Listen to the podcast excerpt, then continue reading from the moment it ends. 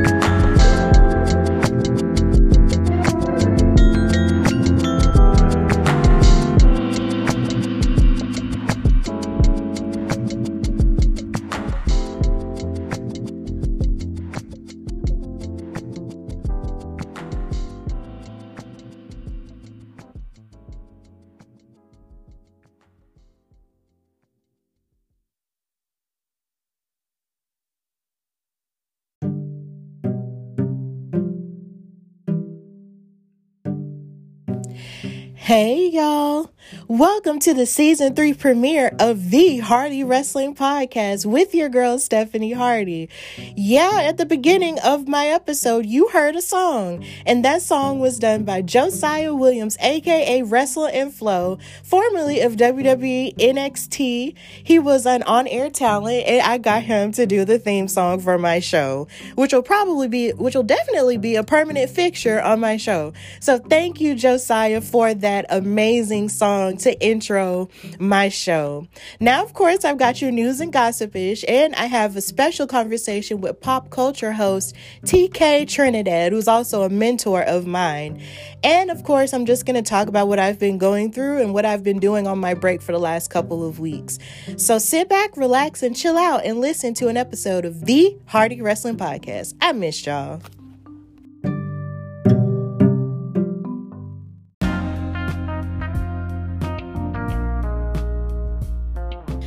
All right, for this premiere news and gossipage, I want to start by talking about something that I saw yesterday um that premiered Thursday night, I believe, but then I was uh, I was able to watch it online and that was the Vice Versa Chyna documentary. Um, now, if you may or may not know, um, in the 90s, um, there was this wrestler named Chyna, and she was considered the ninth wonder of the world, and she was a former women's champion and the first woman to ever hold the Intercontinental Championship. And she was a bodyguard for DX, that's the group involving Triple H and Shawn Michaels and X Pac and all of them. And she was a huge star in the 90s because I remember seeing her, you know, and wondering, like, is she really like a woman at first? Because I was, I didn't know, you know, that women at that time, I didn't know that women could be that muscular, but just seeing her just sort of, you know, gave off the impression that you can be a woman and be super tough in this business and take out, you know, men just as well as women.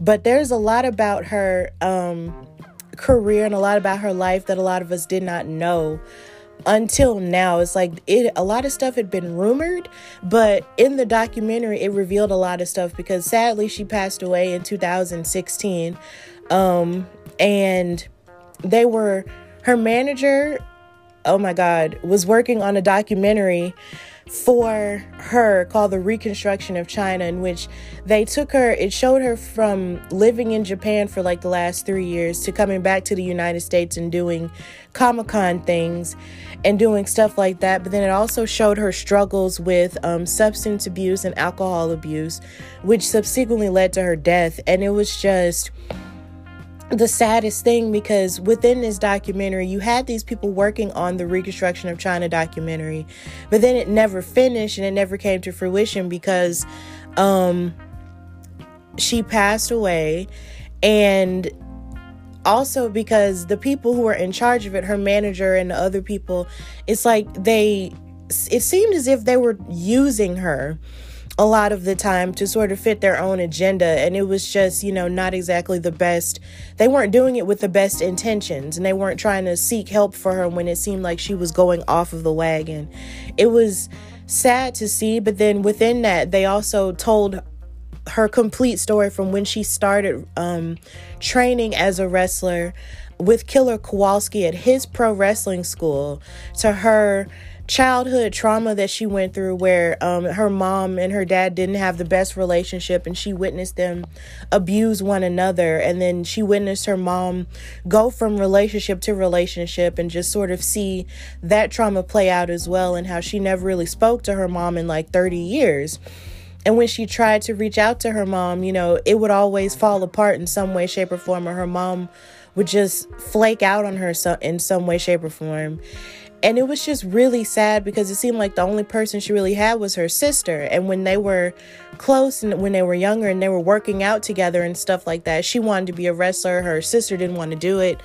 And Chyna just went all in and just decided, you know, that she was going to go and be a wrestler for WWE which is where she met Triple H and started a relationship with him and all of that. And I definitely recommend watching the documentary. And it seemed like she trusted a lot of the wrong people um, with her life because she was always seeking family elsewhere because of course her actual family wasn't exactly you know the best it wasn't in the best situation. And it was just really sad to see her try to find a sense of belonging where it seemed everyone was just trying to use her and even in the WWE and it was just really really sad. And the saddest part was was just the fact that her manager who who was like using her to a degree. It's like she was seeking to find you know asylum and family with her with him and with her relationship with X-Pac and stuff like that. And it was just she was just trying to find a sense of belonging and a sense of love. But it was always the toxicity of drugs and substance abuse that sort of you know permeate permeated a lot of her depression from being erased from the WWE when they let her go. And it was sad because they were making her, you know, wrestle the women and she wanted to wrestle the men most of the time. And she wanted to feel you know heard and she wanted to feel seen and treated like she like she mattered because they compared her level of fame in the WWE to Stone Cold Steve Austin's fame which I believe is relatively true because she was kind of out there. She was on the cover of magazines. She was in TV shows. Like she was everywhere. And she wanted to get paid what she was worth but they weren't willing to do that. And which sort of gives off the stigma of oh you're a woman. You just need to take what we give you and not just demand more and it's just, it was just a really sad situation all around. And even in her death, she didn't find peace because she wasn't, it's like she was cremated and then they put some of her cremate her um cremains in the um ocean and she was and her manager was supposed to give her cremains some of her cremains to her mother but her mother never saw those cremains and they put her in an urn that was decorated with um rhinestones. And it just and she just wasn't treated with respect at all. And it's just so sad. And ultimately what i would prefer is if the is is if wwe had any modicum of respect for what she offered in terms of wrestling and for who she opened doors for they would induct her into the hall of fame on her own merit and not just focus so hard on what she did outside of WWE in terms of her adult film career and stuff like that because the WWE Hall of Fame is filled with so many people who've done so many shady things. And I can't imagine them, you know, putting so much of a stigma on her just because she did this thing outside of WWE and adult film. I mean, whatever. I mean, so what? Like just give her her flowers. It's like you didn't give her her flowers while she was alive. The least you could do outside of her being in dx is give her her flowers for what she did for the women's division and how it exists now. Like there would be no jade cargill there would be no bianca belair and there would be no charlotte flair or rhea ripley's if it weren't for Chyna. and they need to respect that and actually you know not you know erase that from history and make it seem like no one cares about her because it's clear from what I saw um, during the live tweets and stuff like that that people still do care about her legacy. So if they want to do right by her in some way, shape, or form that they didn't do while she was alive, put her in the Hall of Fame of her own merit you know, and just not focus on all the personal stuff. For, okay, Triple H, so what? She used to date you, and yeah, you left her for Stephanie, whatever. Nobody cares about that. We just care about Chyna getting her just due. So that was a really tough documentary to swallow, but I do recommend that you do watch it so you can get that information. So, also in the news, um, on a lighter note, we have Becky Lynch being rumored to have been at the Performance Center um, to train so she could prepare for her return. So, PWInsider.com's Mike Johnson reported Friday that she visited the Performance Center as part of her preparations to step back into the ring. And of course, you know, she's been off of television um, since announcing last May that she was pregnant. And her and Seth Rollins, you know, welcomed their daughter, Rue, in December. So she's had a baby. And she's just been enjoying being a mother while also training at the same time.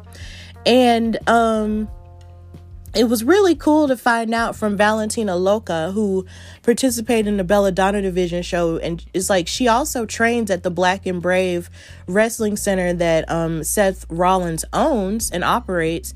And she said that at times, you know, she would see Becky Lynch there, you know, training with them and actually giving giving them, you know, some pointers and stuff like that. So she's been te- Becky Lynch has been teasing her comeback um, with posting pictures of curtains and stuff at Royal Rumble. And she posted a picture of herself working out that's with caption that spelled out night one of WrestleMania, which sent everybody into a frenzy because we thought she was to come back and sort of insert herself into the SmackDown Women's title picture um, that involved Bianca Belair and Sasha Banks in their historic match, right? But she didn't show up at all. So she's been trolling us um, a lot of the time, which I think it's funny. But I believe that when she does come back, it will be with welcome and open arms because we have been missing her a whole lot. So I'm ready to see Becky Lynch back. Um, and a part of me wants to see her in some program with Seth Rollins because he's just been off the rails ever since, you know, she announced her pregnancy. So, you know, if you remember in early in the quarantine era, after she announced her pregnancy, everybody was congratulating Seth, and Seth just flipped out and went crazy, and he's been acting goofy ever since. So I'm ready to see that, you know, take place. Also in the news, we have um in terms of baby stuff, Brandi Rhodes and Cody Rhodes welcomed their daughter, Liberty Iris, into the world yesterday. And that was really, you know, amazing to see. So I want to give a congratulations to them. They posted on social media, and Brandi Rhodes said, Happy birthday, Liberty Iris. We are so in love with you, beautiful, sweet girl. We are so fortunate and blessed to be your mom and dad. And Cody posted and said that she was born six pounds and 12 ounces and that mother and daughter are doing wonderful. So we send a beautiful congratulations to them and their new baby girl being into the world. What a weekend to come into the world. It's Father's Day weekend and and then today is Juneteenth too. So it's just a very beautiful thing. So congratulations to them. Also in the news, we have Mick Foley um sort of getting down on his knees and begging WWE to push Cesaro. So he proved it during an interview with Stone Cold Steve Austin during his episode of the Broken Skull Sessions, which will air this Sunday after um, Hell in a Cell. So during the sneak peek that they posted on YouTube, um, Mick Foley was quoted as saying, Can I talk to the camera? Vince, please, you when then he was talking to um Stone Cold Steve Austin, he said, You started in 88 or 89, 60 years of experience. We know a little something. We both proved Vince wrong, right? He had us set for this level, and I'd say we exceeded that level. trust us and give him the chance. Let him prove. I'll get down on my knees and I'll beg. Vince, please. All we're saying is give Cesaro a chance. I just believe in that guy wholeheartedly. Give him a chance. And years ago, um, Vince McMahon stated in an interview with Stone Cold Steve Austin, and he stated, you know, with, and he basically said that while he gave his belief that there was something missing from Cesaro, he still felt like he could, you know, grab the brass ring, and Stone Cold Steve Austin was offering his support for him and it's just and you can see that this year it sort of changed because Cesaro beat Seth Rollins, you know, at WrestleMania 37 and had his first big singles win at a WrestleMania. And then he went on to challenge Roman Reigns for the Universal Ch- Championship at Backlash this year. Um, even though he didn't win, that was still an amazing showing by him. So you can't help but wonder, you know, if one day he'll have a chance. So I would favor him and also Big E to possibly win Money in the Bank whenever they have it this year. Um, those would be my two favorites to win the Money in the Bank briefcase, and then he could hold on to that, you know, for however long he chooses, and then cashes in maybe. Like who knows? So I'm definitely here for Cesaro getting a push because to me he has everything. He has what it takes to be a top star. So that those are my feelings on that. Also in the news we have Roman Reigns um throwing mad shade at The Rock and John Cena. Um, he responded to those rumors of big matches, you know, with those two, because it's been rumored that John Cena could come back for SummerSlam, um, because that'll be a good moment for him to come back because they're planning to have a live crowd for SummerSlam and stuff in Las Vegas. And then there's also always the rumors that Roman Reigns could fight The Rock at either Survivor Series this year because it'll mark 25 years since The Rock has been, you know, had made his debut as a wrestler, or that they could have that match at WrestleMania in Dallas next year, which would be great for me because I want to go.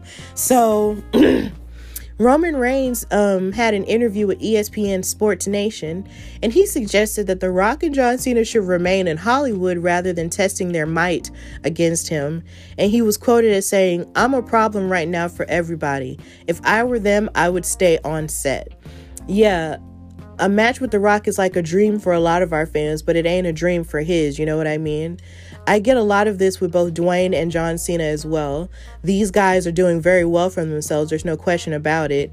If I were these guys, I don't know if I'd want to come back and deal with me. If I were them, I'd stay on set and keep pumping out these streaming service movies. Don't come to my ring, is what I would do.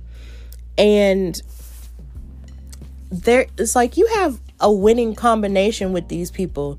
Roman Reigns and John Cena have fought before, and it was lightning in a, in a bottle with that, you know, because it's like you have Roman Reigns, who's like the most polarizing star at that time, and he was, you know, a good guy around that time, and John Cena was just sort of, you know, poking at him and sort of wanting him to sort of go bad. But now you have Roman Reigns, who's the bad guy, and then you have John Cena, who's gone on to be a star in Hollywood and stuff like that, and and he's looking to prove himself, you know, in WWE because he misses, you know, wrestling. But it's looking like Roman Reigns is sort of taking his place. But with The Rock, it's like they're related and you want them to fight each other because you want one to prove that he's actually in charge of the Samoan dynasty and you got the other one who's the actual champion that we see week in and week out saying he's the head of the table. So I feel like you have more of a winner with Roman Reigns and The Rock than you would with Roman Reigns and John Cena. So, I mean, you never know what they'll cook up. So, I think it'll be interesting either way. And speaking of The Rock, to end this segment, he was voted People Magazine's list of on. He was voted number number one on why people should love America by People Magazine, and he beat out um, COVID 19 vaccines for the honor. And he also beat out Dolly Parton, our ability to pivot, and the 4th of July. Um, and those were the things that made the top five in the 100 Reasons to Love America. And he also addressed the idea that people would want him to run for president um, and stuff like that. And he said, you know, it's cool that people consider him for the honor, but he didn't want to necessarily do it because of all the BS and stuff that goes with politics, which is true because it seems in politics, it's like everybody has, not everybody, but some people really have their own agenda when it comes to politics as opposed to serving the people that they claim they want to serve. And I just don't think that um, The Rock would want to, you know, tie himself up with that because there's so much influence that he already has on his own, being an actor, wrestler, producer, um, tequila maker, all of the above. like, there's just so much that he already does, you know, within itself. So I just can't imagine that he would want to, you know, mess that up with a run in politics. Even though they did address it, you know, on his show Young Rock, where he's running for president in a fictional world with that in the future. But who knows, you know, what he might do because he does everything. So, and then this isn't the first honor that he's gotten from People magazine. He was voted sexiest man alive a couple years ago. And I can't argue with that because he is a pretty sexy man. He has a beautiful smile and all that stuff. Um so and he's also one of my favorite wrestlers as a whole. I just want him to come back and face Roman Reigns. That's all I want. So I'm just a simple woman. That's all I want. So that's all for news and gossipish. And now we're going to go to my conversation with pop culture host, icon, and extraordinaire TK Trinidad.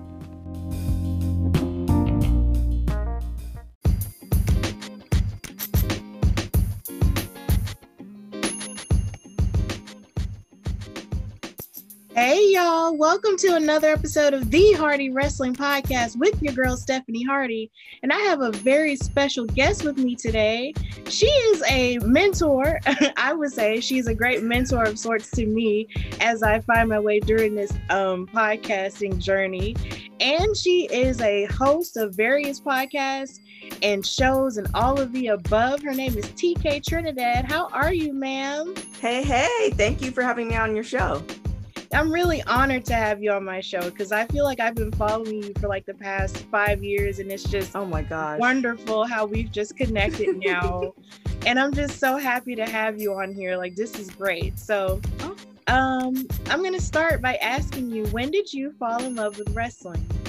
Um, gosh, it's like a two-part story.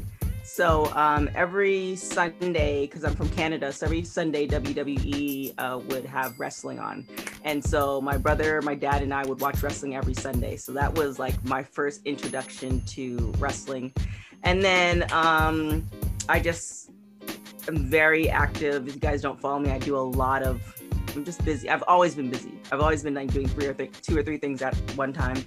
So I was in like Girl Scouts and ballet and piano. So I just really didn't have time. I didn't watch much TV when I was a kid. And so then I got back into wrestling when I was in college, when I was on the track team at Mount Sac. And we started watching wrestling on uh, Thursday nights. And then I lost track of it again. And then um, I got back into wrestling again because of Xavier Woods. I was in Toronto, mm-hmm. I was mm-hmm. doing TV there um, he happened, and we actually talked about this like a couple days ago because I spoke to him. Um, I was doing TV there, and I didn't know. I just he told me this recently. He was with TNA, and they sent him to Canada without like any representation. Like they didn't have a talent person. I thought he was with a talent person. So he walks into the studio, and you know it's Hey, I'm just gonna put it. It's like I was black, he was black, so we said what's up, and we were probably like we were we were like the only young people there, and so we just became friends. And I went to go and see him. He gave tickets to the event that he was wrestling. Went to go, actually, was supposed to go and see him. Missed out because he gave me the wrong address. We stayed in contact. And then um, one day, I, but this is, I wasn't watching wrestling and I had no idea he got signed to WWE. And then one day I had moved to LA. He happened to be in LA for the EC3 he hit me up. He's like, "Oh yeah, you're in LA, right?" I was like, "Yeah." So we go out, hang out, and he's like, "Yeah, I'm signed with WWE now." I'm like, "Oh, okay, cool." And so then he gives me like free tickets to uh, to the event, and I like absolutely fell in love again. And that was around the same time that I was with AfterBuzz TV, and at the around the same time that Christy St. Cloud, she moved to WWE, and Sean X Pac was looking for a co-host. So I was probably into watching wrestling again, maybe about six months or so when X Pac needed a co-host, and I, I, they were like, "Hey, we know somebody," and that's how I got fully immersed into it again. Yeah, I was actually researching you and I saw your website and you um and it did mention there was a little quote that he said about you and he said he was talking about how great you were as a co-host. And I thought that was interesting because how I got exposed to AfterBuzz is that I used to watch Scandal and mm-hmm. they had um an after show and I really loved their show. It was Emil Ennis Jr. and um Cornelia Stradwick and two other people, I believe Sophia Stanley mm-hmm. and Pam Erickson and that's how I got exposed to the whole AfterBuzz thing. And then when I saw that they had them for wrestling, I was like, "Oh snap! You know, this is cool."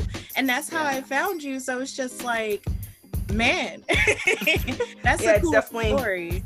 It's definitely yeah, it's it's it's a roundabout way, but you know, um, it was just so funny because me and and I never know what wrestlers are just so with their five billion names I never know what to call him, but I just call him Xavier. But like we were just talking the other day, and it's just like so crazy on how long ago it was, and I had no idea that they just sent him there by himself. Like it was just so random, and now he's like, you know, a dad, and he's like doing all these amazing things. So yeah, it's right. really cool. Yeah, so you mentioned a little bit about your background coming from Canada and watching wrestling with your um, father and your brother. Um, mm-hmm. what was it like being raised in a country like Canada, which is sort of like one of the, I would say, one of the mecca countries um, for wrestling? So, what was that like growing up? Um, you know what? I had no idea. Sorry, folks. My phone is like going off because I'm waiting for my UPS driver. So I'm, I apologize. Um, but I had, um, I had no, I had no idea um, about wrestling about i mean i knew hockey existed but um, i was so laser focused into track um, I was I was really focused into track. Um, I absolutely love track. If I had known that there was no money in track, I probably focused in something else. But that's another story. Um, but I was really focused into uh, sports, and I was just really active. I did ballet for 15 years, so um, I really didn't realize how big wrestling wrestling was in Canada until um, I really started doing women's wrestling talk and it's just like oh like can like canada produces wrestlers like we produce hockey players. And yeah i had no idea. I never went to my i went to my first hockey game in los angeles never went i eventually went later on in canada but it was just like i had no idea. We weren't we weren't poor but we weren't rich. Like we weren't doing like i went to one one concert in my childhood. Like we weren't doing the extra stuff. Like we were eating and we were going to school. I was doing extracurricular activities. Like that was that was above and beyond. Like hey, that that that was you know we weren't watching pay per views. We weren't doing any of that stuff. It's like don't even bother asking. It's not happening. So um yeah, I had no idea. Um, I was just living living my life in Canada. Just just living. yeah, it's funny because here in the United States, you know, the way that I was exposed to knowing that Canada existed was either number one in geography class and number mm. two in WWE. Because almost every wrestler from Canada, you know, lets you know it. So it was always it was always Trish Stratus was like Canada flag and like mm-hmm. so many different of course the Hart family with the Canada flag and everything. It's like if they were from Canada, you knew they were from Canada, Edge and Christian. So mm-hmm. that was just how my biggest exposure to that and sort of finding out more about that. Um, and it's interesting that you say you really didn't have that much exposure in, in terms of going to events like that because of your background in track and sort of your extracurricular activities. So, mm-hmm. um, does your athleticism sort of fit into your your career now? Um, and how were you able to sort of apply that in your hosting in terms of wrestling and the questions that you ask um, various athletes and such? Um, I feel like so like a backstory. So I, I did track, but then I also got a scholarship to Oregon, and you know I went pro for literally a hot second. Like I like to say I went pro, like I did, but I didn't um, because I was injured. But whatever. Um, but I feel like um, running at that level and actually training, like I would train for six hours a day, and and being in that kind of mindset helps me connect to other athletes as well. So, you know, I had um, another show that I do. I have Marcellus Wiley, who's from Sport, um, Fox Sports, Speak for Yourself. And, you know, we connected through football and stuff like that. So it's just one of those things where being a former athlete, it's just kind of like, you you can you can have those conversations especially through retirement and stuff like that and even learning by watching wrestling in real life, like being so close up to the ring and seeing it, the amazement of doing what they do and not injuring themselves and the other people involved is like it's bar none because it, you have to have a, a, real high level of skill. And so i can con- i can connect on that level with wrestlers. Um, and i have a tremendous respect for them because that's you know for me it was track. Nobody touched me. I stayed in my lane. Um, it was very it was very safe so um, for you know, but I also played football, but it's wrestling is just on a whole nother level. It's a different skill set. It is, and I do admire anyone who you know chooses athletics because I was never an athlete myself. Um, but just seeing the type of focus and you know having friends you know, who were athletes and stuff like that, and the focus that it takes and the determination that it takes. You know, I admire it so very much, and I definitely fully admire when women do it too, because it's just like, yay, you know, you're just like me and you're doing this amazing thing. Yeah. Um, and it just it inspires me and it makes me feel like I can be strong, even though I know I can't really run like a whole mile and all that other and wrestle. I mean, whatever, but it's it's not about that. It's just like like at this point, um, for me, it's just being able to like our bodies are just so amazing.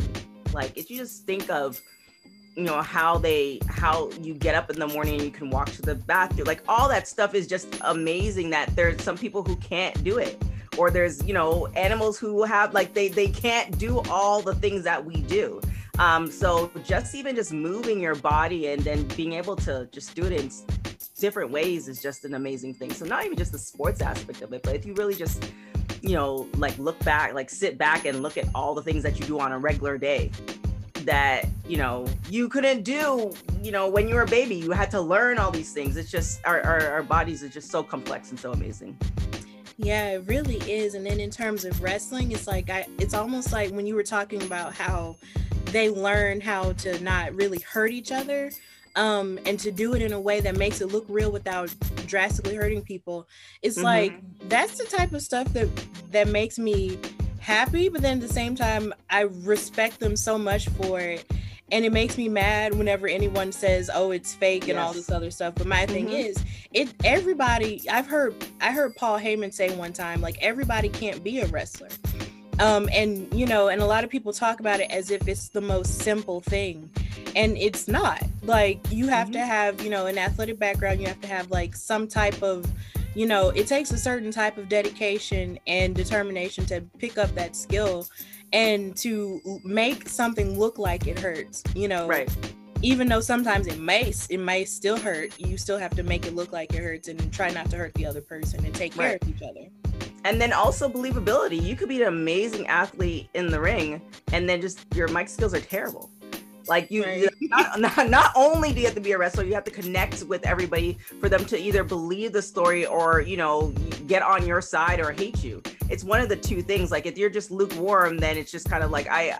I mean, I love Roman Reigns just look wise, but you know when he was lukewarm, nobody really cared for him. But now that you either hate him or love him, like he's the best thing since sliced bread like I love this gimmick that he's doing. So it's just like you you can't. We've seen so many people. Like I I started following um, gosh, I think she's like two boy- boyfriends behind now. That that wasn't really shady, but um, I think his name is Stacy Simone Biles' ex-boyfriend or maybe ex-ex-boyfriend. Mm-hmm. He he was part of the WWE and now he's not and he's an amazing athlete. Like I follow him on Instagram and I'm seeing him do these crazy flips in his living room. Like he's an amazing athlete. And you know, I don't know exactly why he got let go or if he decided to leave, but it's just one of those things that not everybody can do it no matter how great an athlete you are. You need those both components to really succeed.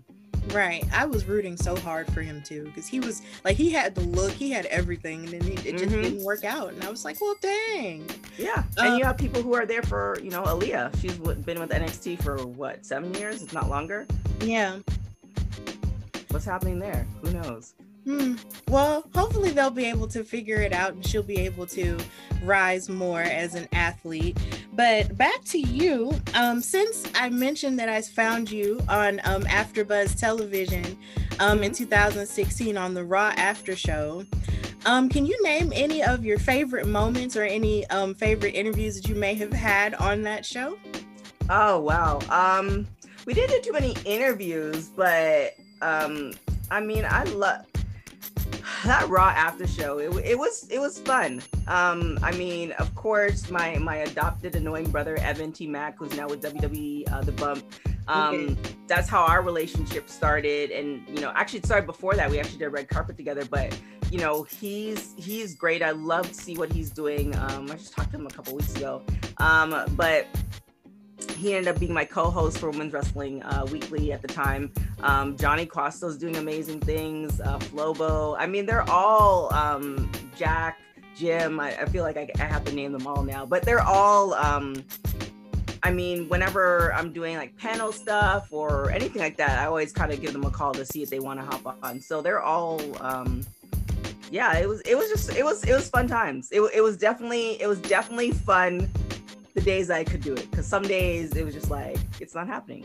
Um, so um, the bonds that were built, especially through the wrestling community within AfterBuzz, um, they're still there, and then I'm really happy happy to kind of say that.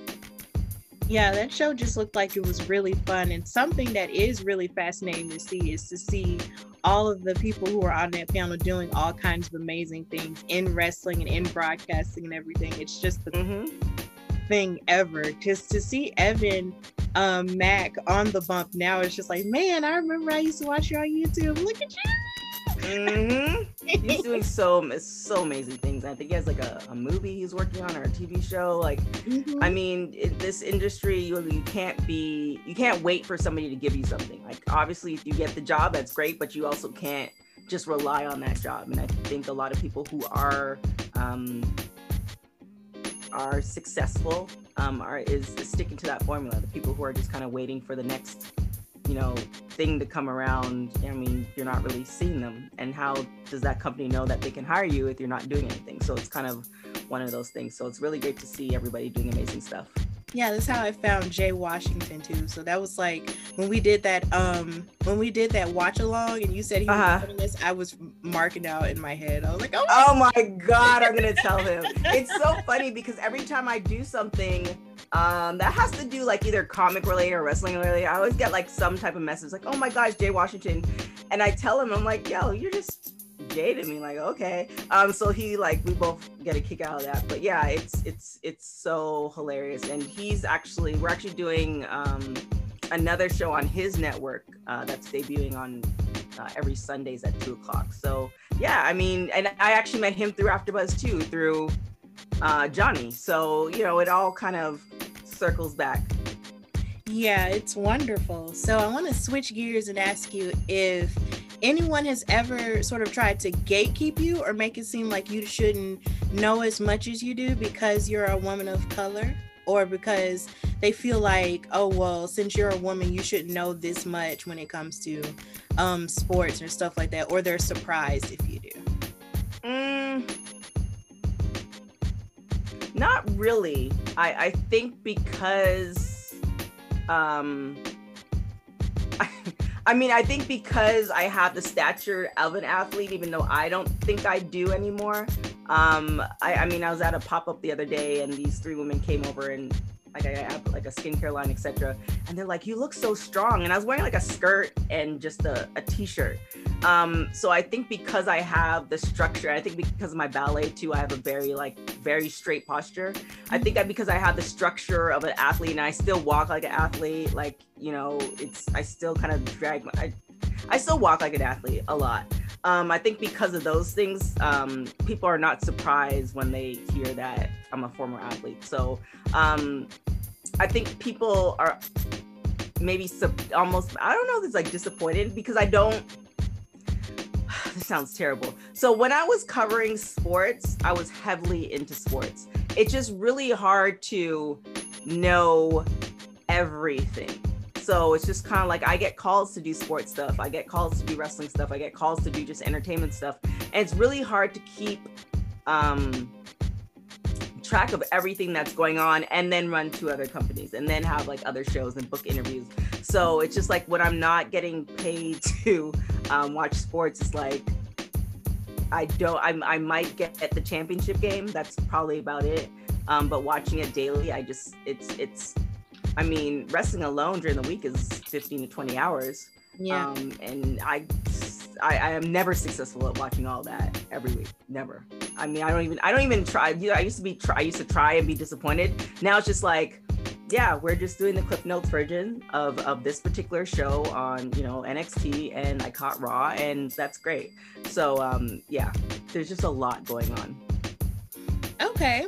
So basically, because you have all the background knowledge of how to be an athlete and because you carry yourself as such, no one has ever really, you know, thrown anything negative at you. No, not not sports wise. Mm-hmm. As far as being a black woman in the entertainment industry, um, it's very there. There's it, it's so the, for me it's a little bit different. It's being a black woman, uh, being from Canada, um, and being and not being the stereotype. Mm-hmm. Um, oftentimes people want me to be the stereotype of a black woman, and I will never be that because one, uh, my mother's still living. Not to say she's she she was passed away, it changed, but um, I really respect her opinion. And the last thing I want is to get a phone call from her asking why I was acting the fool on television. So um, that really um, when I when I look at job opportunities or get offered certain things, that's the first thing I think of. Um, and then two, I mean, I'm not. At the end of the day, you're gonna either like me or not. I'm really kind of set in who I am. So if you want me to be, you know, uh, a black chick from the hood, like, no, I'm a black chick from Canada with Caribbean, you know, descent. And, mm-hmm. you know, I, you know, I, is, is when I first moved here, people were shocked that I had came from a two parent household, which is incredibly rude, but it's whatever. It um, so yeah, so it, it's just, yeah. So it's just one of those things where I, I have received that a lot.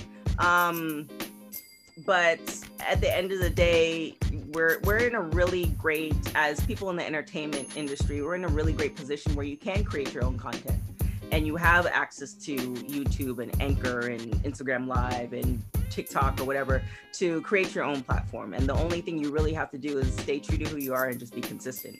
Um, and the people that are going to like you will continue watching. The people who think that you're not black enough or you're not this enough or you're whatever, then they're not going to watch. Or they're watch just to hate, which is great too. Um, so, yeah, that's kind of been my experience, but not so much on the sports side. Yeah, I just know from my experience, um, I've had people sort of come at me in a certain way online where I'll post something about wrestlers in terms of being African American wrestlers and representation in that way. And someone will say something off kilter like, why does it have to be about them being black? Why can't they just be a great champion and all this other stuff? And I've also had a person, you know, shoot down an idea that I had um, about you know just something cool that I had thought about in terms creatively in terms of wrestling, and right. they wrote a whole essay about why it wasn't a good idea, and it was just the worst thing. And they attacked me and all this other stuff, and I wound up having to just you know block him or whatever. But oh, wow. it's okay, you know. I just try my best to just keep my head up and to just know that my voice is important and it's important for who it's going to be important for. And if it's not important for you, then you just need to leave me alone. Right. No, yeah, that's I mean, that's the great thing with when um Women's Wrestling Talk, aka Women's Wrestling Weekly, started. It was just like um you had at that particular time now there's a bunch of women's wrestling podcasts out there which i'm i absolutely love but at that particular time you just had a lot of podcasts where it was just these um pretty much white guys asking, you know, all these female wrestlers questions. And um, one, you know, coming from the perspective of being a woman and understanding that, hey, um, this whole hair thing and all like those, those are questions that some of us might want to know. Those are some questions that we take in consideration. But you know, also asking questions on on race. Like I have a folder pretty much of you know interviewing in particular black female wrestlers where they were talking about their experiences whether they had them or not or whether you know somebody told them to change their hair or like it, it's it's one of those questions that you know I can ask because I've also too experienced it. And where somebody else who doesn't who doesn't has no idea, who has no idea that a black woman can literally have a different hairstyle every day every day for the whole year, if not two times a day. Like not understanding that you you won't you won't even think to even ask those type of questions. So um, I definitely think we were really I, I'm to use this word not not to put too much on it, but pioneers in being able to ask those questions and ask those questions before, you know, even the Me Too movement and all that stuff. Like we we were really just kind of showcasing um, women who happen, who women who wrestle. Um, versus having you know them be oh well you know we have a woman wrestler on and they've already had you know 60 episodes of male wrestlers so mm-hmm. um, i'm really proud of that and that's where i really strive to like continue um, pushing the product forward that's great in the sense that you were able to sort of spark that movement of more women um, in wrestling podcasting, and it just inspires me to want to just continue to move forward in what I'm doing as well, and so many other of my um, of my peers, you know, mm-hmm. just moving in terms of representation for women um, and hosting um, situation. So I'm really glad that you did that with that show and continue yeah, shout out to, as well. Yeah, shout out to Keven Under- Undergaro because he was the one who really uh, pushed it. It was an idea that I kind of it was a little idea and he really watered it and, and helped it, you know, flourish. So shout out to him from AfterBuzz. Okay, so I want to like you mentioned how you have a bit have you have like two other businesses Mm-hmm. So outside of, you know, interviewing, you know, various celebrities and different athletes and stuff like that, what other interests do you have outside of that? Um interest okay so i have two other businesses. One is centerin.co which is a skincare line so body butters body scrubs um body washes, massage candles, stuff like that. Um, so me and my business partner started that. We both came up from TMZ and, you know, we became business partners, started that. And that's going really, really well. And then from that birthed another company called Clipper Ranks, which is a beard oil company. And that's my business partner's brother. So the three of us are in that company together. And him, uh, Errol Blair, he's actually the official barber to James Harden and Kanye West. So hmm. um, I pretty much CEO both of those companies. And then um, it's just that's the, the whole thing. Um and yeah then i have i don't know how many shows maybe four or five different shows um including the wrestling shows. I, I don't i try not to count. Um but yeah uh, there that's pretty much the majority of my day. It's if it's not doing the business it's doing the shows whether it's interviewing or booking guests or um, um, taking a lot of phone calls, which has been happening a lot in the last month and a half. I don't know why, um, but yeah, it's just it's it's something around that every day, and then I'm really getting into um, charity work as well. So um, that's another thing I'm really passionate about. Okay, so you're passionate about serving others while also um, just being an all-around businesswoman. That's cool. yeah I mean, at the end of the day, and I don't want to get mor- morbid, but we're not going to live forever. And I think the last thing for me personally, um, some people might be, you know, um, okay with leaving the earth and not necessarily leaving their mark.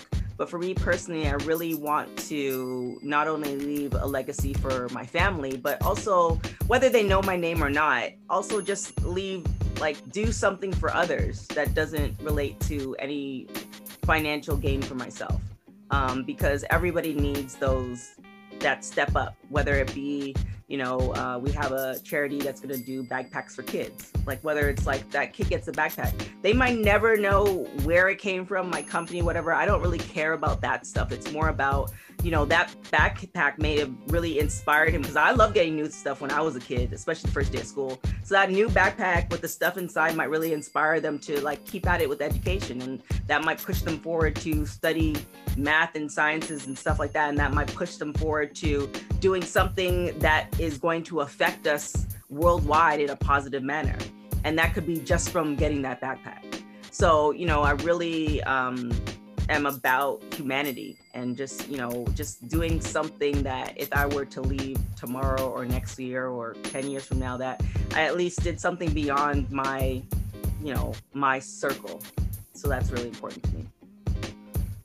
Definitely. That's very, very inspirational. Um, even though you thought it started off kind of morbid, it was still, you know, it's very truthful. And that's something I respect about you. You're very honest. So um, you're very honest in the sense that, you know, it comes from a deep place. And that's just, yeah. and I definitely admire that. So, how has the pandemic sort of affected how you do um, your interviewing and also your business ventures as well? Because I know it's affected a lot of people, and well, it affected everyone. We were all right. part of this global um, crisis, and it sort of mm-hmm. made us have to really like have like a come to Jesus moment with how we're doing everything or not doing everything. So, right. how has it affected you, and how were you able to pivot around it? Um, the first part of it, I was going through a lot of stuff personally. So it was, um, you know, I had deaths in the family that wasn't because of COVID, but um, some stuff going personally around that time that, you know, then you layer it with COVID and the world being shut down. It wasn't a really good position for me to be in, but also it I don't know, there was just just this moment where it was like after my birthday in August that I just decided that I wasn't going to. I mean, I had the resources and I had the connection, so I wasn't going to allow the pandemic to stop me, or I wasn't going to stay. I was going to stay at home, but you know, we had technology. This wasn't like in the 1920s where you know you're home and that's about it. Um, so with the pandemic, also right when it hit, the business started to do really, really well too um, and the business is like my baby. So when the pandemic hit, essentially we started off with making fifteen hundred dollars in 2019, and we ended up making like three thousand uh, dollars in one month in 2020 in the month of March, um, right when the pandemic hit because everybody was home. So now I was like, oh, okay, so uh, when this is no longer like, oh, we made some extra gas money, this is cute. This is now a business. Um, so that is really grown to the point that we have, I think, six people on staff now. Um, so that's been really helpful. So that's that started because of the pandemic.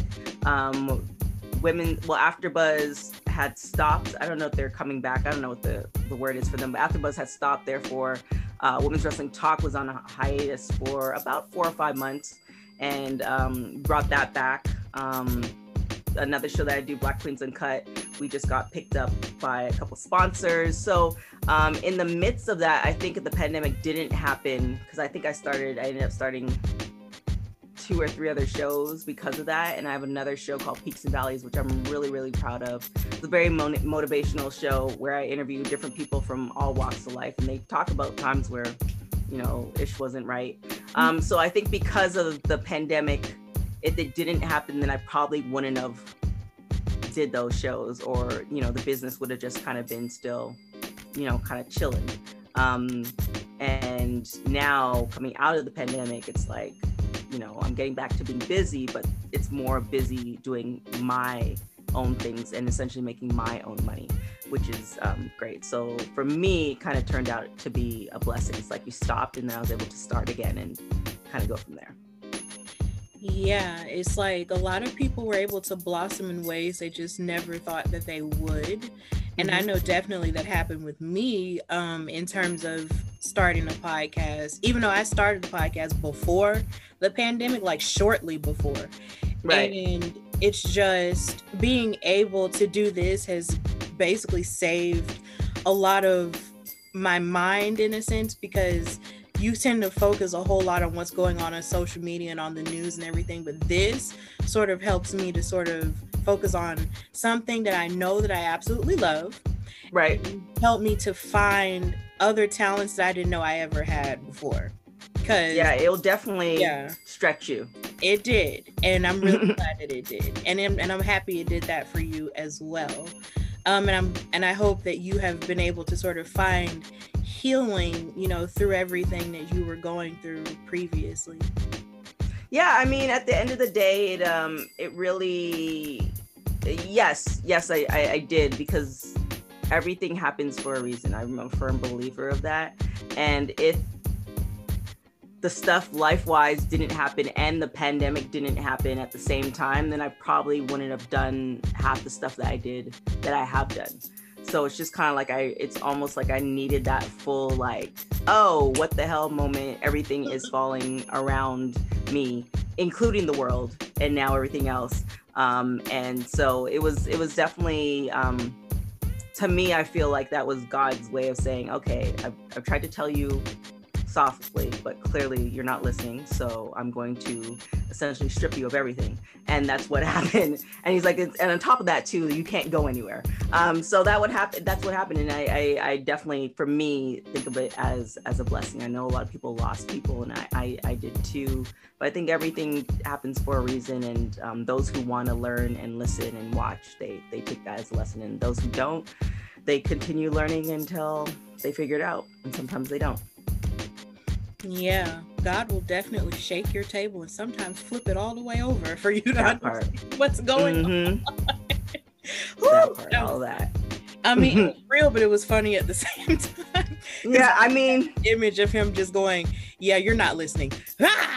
yeah, pretty much. That's that's that's that's most of our conversations. It's just like now, now it's just like it comes to a point where you think that you're gonna. I, I thought for a very long time that I could plan everything out everything's going to go according to my plan. And now it's just kind of like, okay, it took me a long time to realize that it's, it's not my plan. Like all I can really do is me um, and really stay in tune with that. So I, I, that took me a long time being, yeah, being, you know, a first generation from immigrants. Like we're very, I feel, I feel like there's a, a certain mindset that you have to do everything. It has to be perfect. And you realize that we as humans are nowhere close to that. And once you figure that out, then life becomes so much easier. So yeah, it took me a while to get there.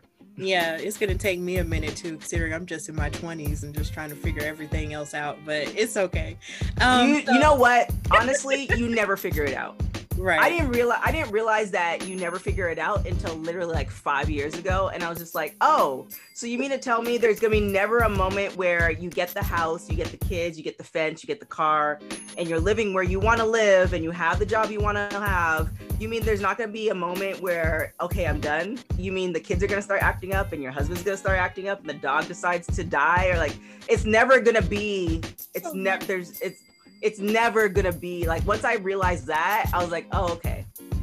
All right, cool. like there's there's no point like you strive for your goals, but then there's just no point to strive to that ultimate whatever that is in your mind because it's never gonna be exactly how you envisioned it because if there's other people involved in the mix everybody wants to do their own thing or somebody just is having a bad day or whatever. So it's just kind of like okay well clearly you guys are not going to read the script that i read that wrote for you guys so let's just we're just going to go with it. Yeah and i'm going to keep that on replay for the rest of my life. Uh, so we're going to um, switch gears back to wrestling though.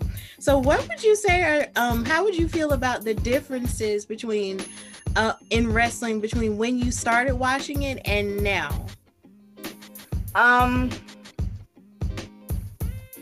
I love seeing. So when we started, there was a lot of there was a lot of indie female wrestlers. So that was great to see. And I love to see them either being signed to places or people are now recognizing what they're doing. So it's not necessarily the signing part, but it's like their work is coming like people are appreciating them for their work. And there's just so many it's not the traditional like five six seven eight wwe female wrestlers. It's like you know you have thunder rosa you have Willow Nightingale who's like breaking out but she's been around for a minute. Um so you have like so many women faye jackson like big swole. We have so many women that um you know even when we interviewed them like they were they've, they've already been on the scene. It wasn't like they're very they're brand new um so i love the fact that it's like they're almost the world is catching up to who they are. Not like they're coming into who they are. It's like the world the world is seeing them finally. Um so i love seeing that. And then it's also expanding um female wrestlers. Like at one point again you would just know you know five six ten whatever. And now you can name different promotions. You have you know um, uh, Maria Kanellis doing stuff for ROH. Like you have so many wrestlers who's kind of going all over. It's Thunder Rosa Mission Pro Wrestling. Like what she's doing is amazing. So it's just seeing all that stuff and seeing that we're creating our own. I say we as if I'm wrestling, but they're creating their own kind of lane um, that doesn't it, it it can also involve the male wrestlers but it doesn't have to and there's still going to be a, a great market for it so that's the biggest um, difference that i saw. There's just so many different promotions. I mean we had shine and stardom that that been there for a long time but just so many different promotions and it just seems like you know even with shine people are kind of treating it like oh, okay well it's just like indie. But now it's like everybody's taking all, all a lot of these promotions seriously because now you have other female wrestlers that are going to all these promotions that you might have been following here, and now she's doing something over there.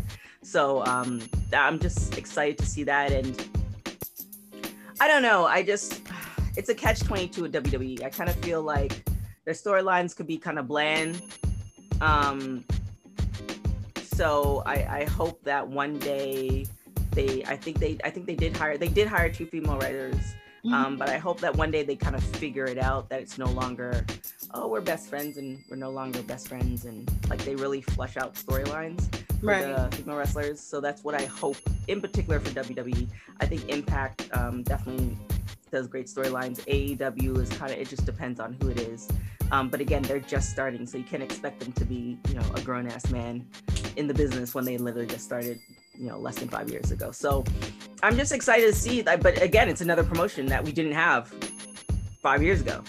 So um the opportunities and just so many female wrestlers coming up i'm just kind of excited to see what's going to happen with all that. So that's the biggest difference. Okay. It's funny because i was gonna ask i was gonna also ask you like how did you feel about the state of women's wrestling now? But you sort of answered that. Yeah answering that question. So it's okay. it's coming up. Yeah it's coming up I feel like we have to. I was talking. I was actually talking to Jay about this. It's kind of one of those things where we have to. um It's a catch twenty two. It's like you can demand a promotion to have more places for women, all this other stuff, or you can create a Mission Pro Wrestling and just do it yourself. And I mean, I, I kind of am leaning more to that. It's just kind of like, why not just create instead of begging to be at somebody else's table? Why don't you just create the table? Um, so I'm more leaning to that. I love what Thunder Rosa is doing. Um, but again, it's it's you know you see the bigger you know WWEs and etc. And you're seeing that, and you're just kind of like, really, real. This is this is okay. Um, but you know, I don't think WWE is catering to people who watch them every week. Um, so you know, if they're not if they're not for us, then you know, they, it doesn't really matter what we think. You're now just complaining to, you know, a brick wall. Yeah. So they're yeah, they're gonna do whatever they want to do when they want to do it. Um, you know, you tweeting and hashtagging all this stuff may get a little blip, but they already have a, a game plan and whatever, you know, especially for Raw and the pay-per-views, whatever Vince decides, I mean, is gonna go. It's not like I'm gonna say, I want this and Vince's like, you know what, TK, you're absolutely you've been talking about this for six months. You're you're absolutely right. I am I I, I now see your vision. Um, that's not going to happen. I mean, I wish it does. It happens in my mind, but that's not gonna happen. And in the moments where it does happen though, like the moments where it kind of does happen where they kind of listen to us, they throw us a little bit of a bone. Mm-hmm. Sometimes it really can be you know, beautiful in the sense and sort of fulfilling in the sense because I think about Kofi Mania and then I think about Bianca and Sasha and how we sort of push for them on social media to be the main event and then boom they were. So Yeah, but see that's the thing though. It's the beautiful. caveat was Kofi wouldn't have happened. Like it wasn't their thought, it was just out of something that happened. Yeah. And I think with Bianca and Sasha, unfortunately, and I don't want this to take be taken away or misconstrued like they didn't deserve it, but it's in the era that we're in. Like, no offense to people who are not black and women watching this, but black women are popping right now. So, um, it, it, that's you saw Bianca on Self Magazine. You saw Bianca on pretty much. She did an interview with Ellen, I believe. Like, so you saw Bianca doing the circuit before the pay per view. Mm-hmm. Um, but you know, would that have happened three years ago and we didn't have women's evolution you know this past well obviously it was the pandemic but the year before that we didn't have women's evolution according to maria kanellis that's not happening um so is that you know is are, are these things that are happening they're throwing us a bone because it's the in thing or they legitimately feel that way mm-hmm. so you know again i don't I don't want to be one of those people who's like it's just bashing WWE because I, I watched the product, I appreciate the product. Probably go to Vegas for SummerSlam, but um, you know when I look at the how things happen, it's just kind of like, you know, I, I I don't even know if this is a good analogy, but it's like finding finding out um, your significant other is cheating on you, and then then they just then they decide to like treat you amazingly because they got caught. But why could you just treat me treat amazing from the jump? Yeah, so it's just kind of like I don't know if that was a really good analogy, but that was the first thing that came kind of came to my mind. So it's just kind of like, you know, if they did that, if they did they, they did that push for Kofi before, like if that none of that other stuff happened, yes. But Big E, it seemed like that like that was the idea they were gonna push Big E, but that was after they split up, you know, New Day, which I don't appreciate, but I can kind of see where the vision is. So you know, it, it, it is what it is. I'm still gonna watch it. They do have some great moments where it's just like, oh, this is amazing, and they have some you know, sorry moments. But if you're gonna perform every week, three hours, you can't. You're not gonna have a great performance every week. It's just right. not like it, it's it's just the law of science nature. If you look at any professional athlete they're not going to be able to play every single game at 150% it's right. it doesn't happen. You're not going to be the best mother or father at like at 150% every single day especially with right. kids who are active. It's just not going to happen. So um, you know you just take the good with the bad. You watch it and you're like oh this is terrible this week um, and i'm going to watch something else. Or you watch it and you're like okay i can complain and now i'm going to move on. So yeah. Yeah so, um, who would you say is in your top five mm. um, in terms of wrestling, you know, male, female, or non binary? That's really hard. Um,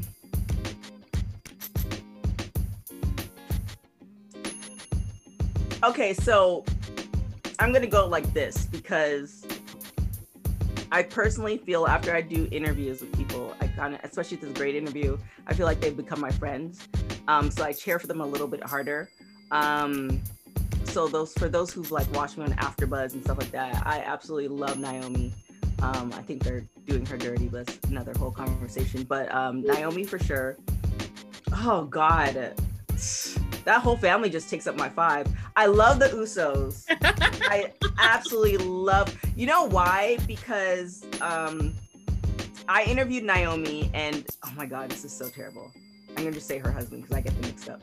Um, but he was there, and it's so he was there, and then I think maybe three or four months.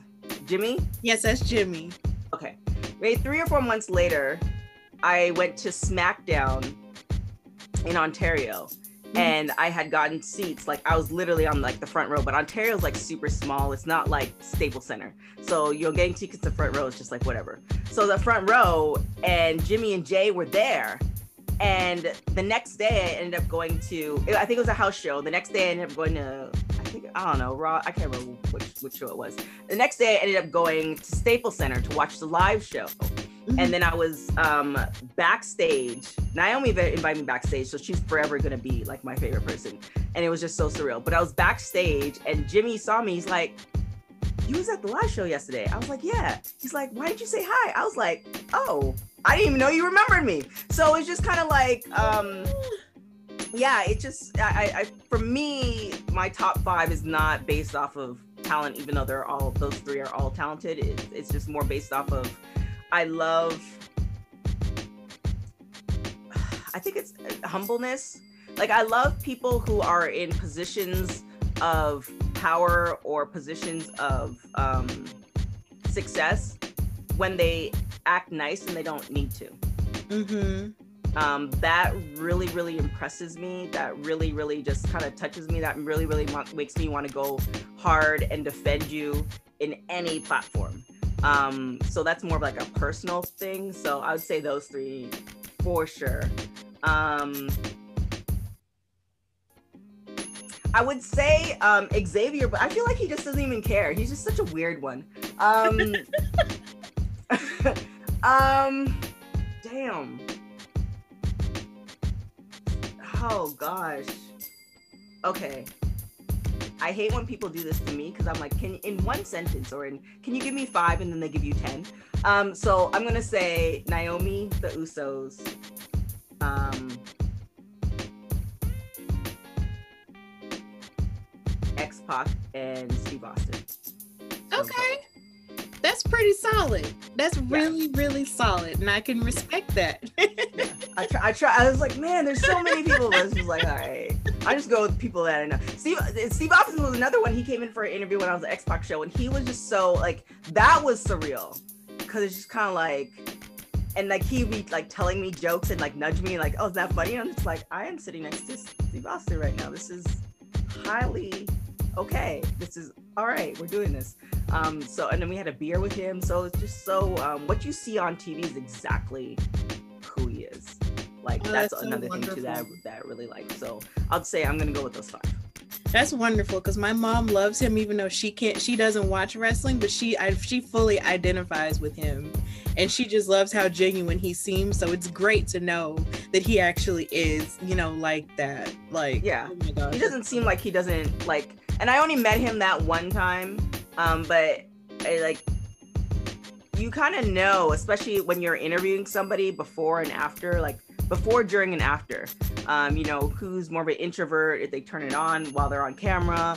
But, you know, it's also the people that, again, they don't have to they don't have to learn your name or they don't have to you know they could just all right i'm here to do this interview let me do this interview so um yeah he was he was really really cool okay and one final question what mm-hmm. does the future hold for you miss tk trinidad oh god um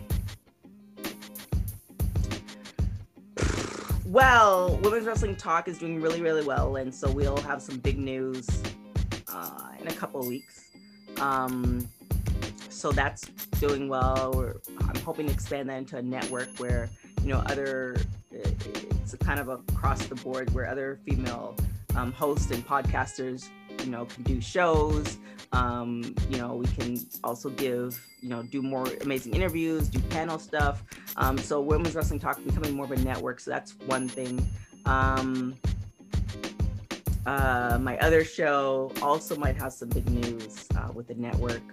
So yeah, I don't I, I don't want to say what the future holds. I just see it being very bright and very successful on all levels, not just business but personal as well. Like my uh, on top of working a lot, um, which I'm trying to balance as well, is just being um, a, a, great person to family, friends, and just people in general. Like if I were, again, not to be morbid, but if I were to something were happen, I just want to I just want people to say like she might have been she might have spoke her mind but she was she was like nice or she was this or she was passionate. Like those characteristics that i i pride myself in i want people to see that as well. And you know that's kind of the that's how that's my daily thing.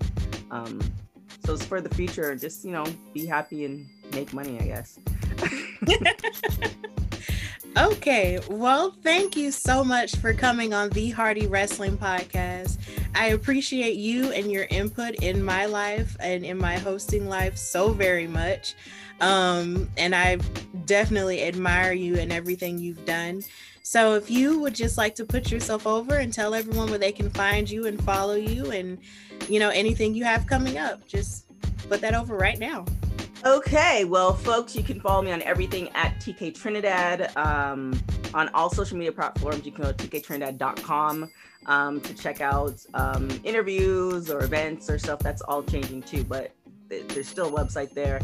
Um, you can go to womenswrestlingtalk.com, www.talkpod.com to get all the women's wrestling stuff. Um, my show Peaks and Valleys comes out every, let me see if I can get the order of this right. Peaks and Valleys comes out every Monday. Um, every Tuesday, Women's Wrestling Talk comes out. Um, every Sunday, Talk Blurry to Me, which is on Jay Washington's network, uh, comes out. Uh, every Wednesday, Black Queens Uncut comes out. And then Thursdays, we do Women's and Talk News. I think that's it. And there's another show coming out, but I haven't decided what day that will come out. So pretty much just go on my IG at TK Trinidad, or you can go to the business one, which is um, at Center and Co. Um, we're also having a charity event, it's a roller skating charity event where we're giving backpacks for the kids. That's going to be happening July 30th. So even if you can't come, you're not in the Los Angeles area, you can donate money. All the proceeds, like 100% of the proceeds, goes to buying backpacks for kids for uh, this school season. So that's pretty much it. Well, thank you so much for coming on the Hardy Wrestling Podcast. And it was such Thanks an honor talking to you. Thank you. Thank you. All right. You be good. Thanks.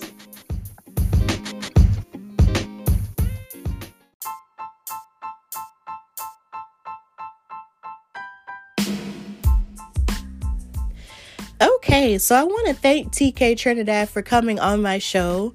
And um, like she said, you can follow her on all of her platforms at TK Trinidad. And I would venture to say you should also follow um, Women's Wrestling Talk. Um, please follow um, that podcast because it's absolutely amazing. And the work that we're doing with highlighting women's wrestlers and women's referees and all of that is just absolutely amazing. And we're also looking for um, people who are passionate about writing for women's wrestling and stuff like that. So if you find us on Instagram or Twitter, please DM us your information so we can work with you so you can, you know, learn more about writing press releases and doing um, live um, news programs and stuff like that. Like, do that because it's absolutely amazing. And I've learned a lot um, during my time with them, and it's just absolutely amazing. So, please follow us and get the hook up with that. So, in this season three, there's so much going on. There's so many big things happening with the podcast and stuff like that. Um, I'm going back to Belladonna Division to be a commentator again in August. So, I'm going to be preparing for that. Um, I'm going to have lots of great guests on this season. And there's just so many other big things that are happening on the way. There's going to be a couple of changes. Already, there's a change. I have a new logo that's official um, that was done by Clement um, Wong, and I thank him so much for that. Um, he's done so many professional logos for the WNBA and even for Women's Wrestling Talk. And I'm just so grateful because it really reflects the spirit of the show and the spirit of me. And I'm just really grateful for him and that work for that logo. And hopefully one day, you know, I'll actually branch out and actually have some merchandise made um, some more merchandise made, you know, with the logo on it and stuff like that, so people can have it and represent if you love the show and stuff like that. But like I always say, if you want to follow me on Instagram and Twitter, you can follow me at Hardy Wrestling Podcast and on Twitter at Hardy Wrestle Pod. And you can follow me on Instagram at Queen Steph Hardy and on Twitter at Queen Steph Hardy as well. Um, please listen to the show everywhere on Anchor, um, Spotify, iHeartRadio, on the YouTube channel, and just continue to support my show and continue to help to help support its growth.